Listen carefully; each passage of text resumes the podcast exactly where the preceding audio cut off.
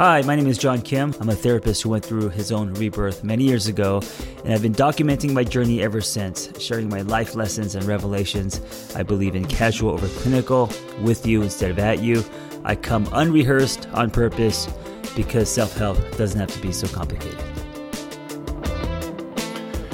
We're going to talk about suffering today, and uh, I have a few opinions on what suffering looks like, and I'll go through them. And as you're listening to this, ask yourself if you resonate. Ask yourself if um, you are in fact suffering. And I know suffering can feel dramatic. Suffering, I think, um, you know, it has a, it gets a bad rap. I understand it. It's like the uh, drowning underwater, slippery well. I get it, but suffering, I don't think is I don't think it's bad because I think it's temporary. And also, I think that suffering sometimes is required for us to get a taste of the other side, you know? You know that saying that uh, if you're always happy, um, you're not going to know what to compare it to, meaning you got to taste the unhappy to know what happy feels like for you to appreciate happy and to be to be grateful for for that. Well, here are some things I believe um, suffering can be. And I also believe that um, we've all been here. Many of us may be here now. And if you are, it's okay. It just means that this is the experience that you're going through, and there is also something different. All right. Suffering can be forcing things that are not meant. Um, this is the story of half my life when you are forcing things and just you know what is that saying? Jamming a um a cylinder into a square hole.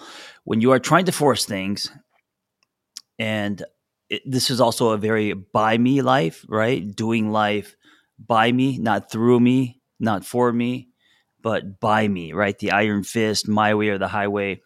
When you are doing this i, I believe that um, that there there is suffering your attempt to tap out the universe. I think that's suffering because you're never going to win. Trying to change someone. This is also suffering. This is also um, something I still struggle with today. Usually it's with our partners, and uh, it can also be subtle, you know? It can be, and, and I think the subtle is more dangerous because the obvious you spot or they spot, and uh, you're aware of that, you correct it. But the subtle, trying to change someone. Goes unnoticed. And when things go unnoticed, it can turn into a virus, you know? And so trying to change someone is a dead end, it is suffering. Um,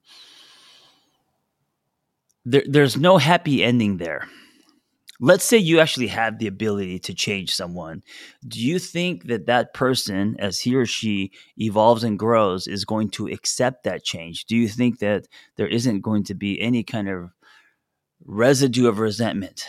You think that you changing someone is going to make them look at you and say oh thank you for that change although i didn't want that uh, but thank god you forced me into being this person that i didn't want to be. Now i'm happy that does not happen. So, trying to change someone is suffering. Never examining your resistance. I have this tattoo, resist nothing, on my forearm. Uh, when I got it, by the way, just a quick story.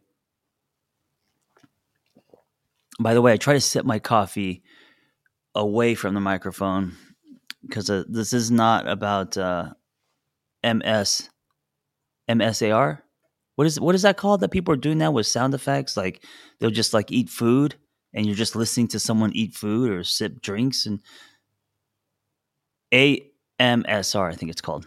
Anyway, that is not this. You're not interested in hearing me sip coffee. That brings you no no joy.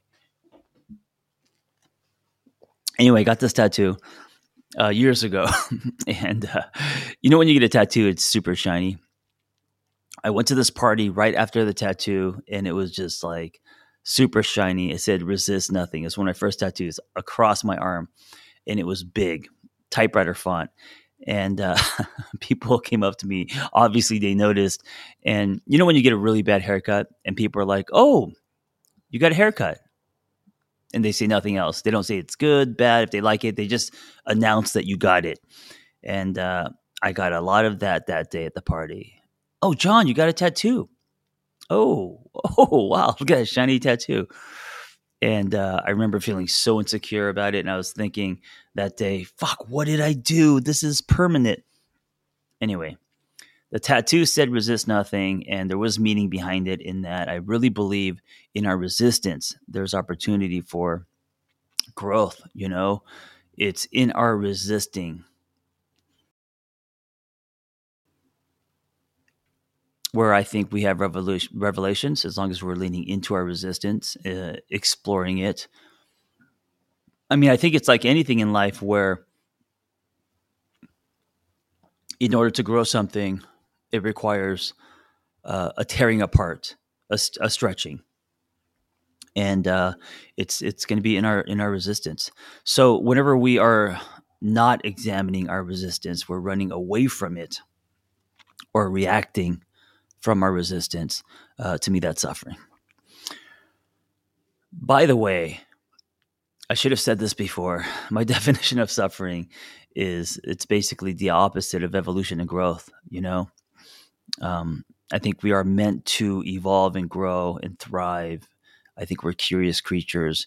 And whenever we stop that process, no matter what we're doing, when that process is stopped, we are by default, in my opinion, suffering. Okay, being defined by what happened, meaning living um, not in the moment, but being tied to the past. A lot of people uh, love this way. I say love without your past, and that comes from me uh, doing it myself and realizing that it's damaging and unhealthy. So, yeah, living in your past is suffering. Allowing fear to win. I'm going to add the word always because sometimes we allow fear to win, and that's okay. Um, but if we're always, if this is a pattern that you're always allowing fear to stop you from doing what you want to do, that is suffering. Pulling from ego always is suffering. Not pursuing your dreams for whatever reason is suffering. I mean, not pursuing your, your dreams slash passion slash purpose is going to cause you to live a very grayed out life. Um, I lived this life for whew, 15, 20 years. You become Michael J. Fox in that photo when you couldn't get his parents together. You start to disappear. Living with one perspective, meaning only seeing things through your own eyes and not being open to different perspectives, is suffering. Because you see the world as you are, not as it is. That's a famous quote. I forget by who, but we all learn it in therapy school, and it is true. So if you are only seeing the world through your own eyes, um, there is no stretch. You are not expanding. You are not having uh, revelations. You are being narrow, and in, in my um, my opinion, suffering. Not believing in anything greater. Yes, uh, if you believe that there is nothing greater, and and this isn't a religious thing. I mean, whatever you believe that is greater, it could be the universe or aliens, trees, I don't know, but something greater than you, I think, causes us to be fearless. And um, this is when we leap. This is when we take the jump, right? This is when we uh, do things that scare us. This is when we have drive, 92 octane. And so um, when we don't believe in anything greater, then we make it about us. We make it about our problems. We live in the trenches and we suffer. Not looking inward, this causes suffering. Looking inward is where growth, evolution, a better version of you is, right? And so if you're not looking inward, and and of course, um, I think uh, taking ownership in this world uh, starts with looking inward, right? Your patterns, your thoughts, um, your inner inner journey. Losing yourself in someone else. Many people do this. Um, when this happens, I feel like you are suffering. You have no sense of self. Your worth and value is tied to the other person or the relationship. Living in victim mode. Earlier, I said a by me life. Living in victim mode is a to me life. This happened to me and uh, I get it. We are we actually are victims in this world. I mean, shit happens, you know. People get eaten by tigers and shit. Like we get hit by cars. Like you know, there are uh, tragedies and accidents. All we can be victims on paper, but I'm talking about the mindset. And so, if you are always living in that mindset, right? If this is the pattern, something happens and suddenly you're the victim, someone did something to you, uh, you are now powerless and you are suffering.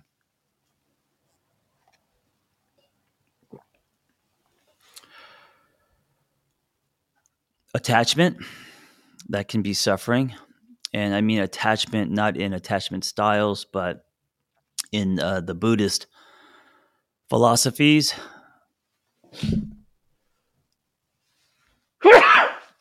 excuse me, um, attaching to things, being hooked, right? That causes suffering. Disconnecting with your body. I think this can be suffering. Um, kind of going through life disconnected with your body. I think uh, a lot of answers are in our body. And if we're disconnected with our bodies, uh, we're only usually pulling from logic, right? We're not showing up as whole, grounded beings. And also, like uh, the intimacy in the bedroom, right? A lot of people are disconnected to their bodies. Um, a lot, a lot of times because of trauma, because of sexual trauma and abuse from the past, and so they don't have this connection or this healthy relationship with their bodies. They're disconnected. Um, so think about in your life, where in your life do you disconnect with your body? I believe that can be a form of suffering. Reacting instead of re- responding. This is a big one. Um, I used to be a walking reaction. When we are constantly reacting, we are in suffering. Only doing things that make sense. That means pulling from logic. That uh, I think that strips you of uh, magic possibilities, things that you don't even know that you can do, right? Exchanging your truth for membership. I say this a lot. And when we're doing this, you are suffering. And membership can be a person, it could be a club, it can be your idea of success. Thinking the exact same thoughts you thought yesterday. This to me is, is suffering. And by the way, as I'm reading this, I realize I, I suffered today if you're constantly thinking the same thoughts you thought yesterday, uh, you're basically living in a loop, right? You're you're not moving forward. You are in neutral or reverse, perhaps. And a lot of people get stuck in the same thoughts, the same worries, the same dread. And mostly it's about you and your life. And I think one way to stop thinking about the same shit you think about is to stop making it about you. Your life is greater than you. Get out of your own way. If you just think about you and what you don't have and what you're lacking and all of that, all that rumination, you know, that I struggle with myself as well. Um, you're suffering. You're suffering by yourself. you're suffering alone. You're suffering in your head. So you got to stop that pattern. And I know that pattern runs deep. I know that, you know, this is something that, uh, you didn't just come up with or start doing last summer. It's something that's been happening for years, possibly decades. And so to stop that is difficult. And I, I get it. All right, quickly. What else is suffering? Hate, judgment, holding on to definitions and blueprints that are not honest to you, even if they were from you, but a previous version of you, right? Resentment, pessimism, constantly engaging in drama that is suffering, not expressing creativity, holding shit in, not expressing yourself, your voice, your truth, not giving yourself what you know that you deserve, what you want, what you need. That is suffering. And finally, I'm going to say a fixed mindset. That is suffering. What do you see as suffering? Um, but more importantly, what can you do to pull yourself out of suffering and into becoming, into uh, the new you? And by the way, the new you doesn't stop. You know, I think that uh, we are constantly evolving. Well, I hope this episode was helpful. Before you leave, I wanted to uh, just do a little housekeeping. I've been doing uh, retreats. Speaking of suffering, you, you, know, work, if you don't switch it up and if you don't do things that uh, bring you joy and fire you up, and if you're just punching a clock and doing the same shit, that can be suffering. And I know that because I used to for many years when I was working in the clinical world, um, tuck in my shirt and go to shitty jobs that I hated. And the boss was always running it with fear, Darth Vader style. And um, I was scared and I was overworked, underpaid, and I was suffering. And so when I was able to uh, create my own practice and, and design a life that felt more honest to me, I had I had this huge sense of freedom. And now today, um, I don't believe I suffer in work and what I do. I, I mean, I, I, feel gratitude. I feel lucky. I feel um, blessed. Um, and part of that is switching things up, right? And so recently, I started to do retreats, and retreats uh, they're not something that I've I've really pursued. I've been hired to do retreats, uh, to execute, run groups, and stuff like that, but I never really ran a lot of retreats on my own. So um, we have this uh, house in Idyllwild, which is about two hours away. It's my happy place. It's where I go to write. And so I ran my first men's retreat, and there was 20 of us, and holy shit, it was uh, seamless and magical. And the revelation, the takeaway from that retreat was, I need to do more of these. You know, I need to get out of my garage, step away from my phone, and engage with people in person, make eye contact hug some beings, right? And so um, now I'm all fired up about these retreats, and uh, because they're local, they're close. I don't have to get on a plane. Um, I'm doing one pretty much every other month. So I have a co-ed miserable fucks retreat, and uh, yes, of course, it's gonna there's gonna be processing, but also somatic experiences, ice plunges, guided hikes, breath work, um, it kind of feels like adult summer camp, home cooked meals by a chef. The food has to be amazing, right? If you're eating store bought sandwiches, it, it, it, it, ruins the whole thing. You're going to pee on the whole thing. So um, I've got amazing food, great like minded people, amazing coaches. Uh, so check that out. And then I, I'm putting together a writer's retreat. And this one I'm super excited about because there's so many people that are writers. I'm going to give you access to pitch to an agent. We're going to talk about the behind the scenes, or if you've already sold your book, this is going to be an awesome time to go into the woods and write. We are calling it Writers in the Wild. Um, and then, of course, a couples retreat is coming up. And I don't know if I'm doing that in Hawaii or Idyllwild, but uh, Vanessa and I are putting that together as well. So look out for all these retreats. Uh, be a great way for me to um, meet you and give you a hug. Thank you for listening. Be well.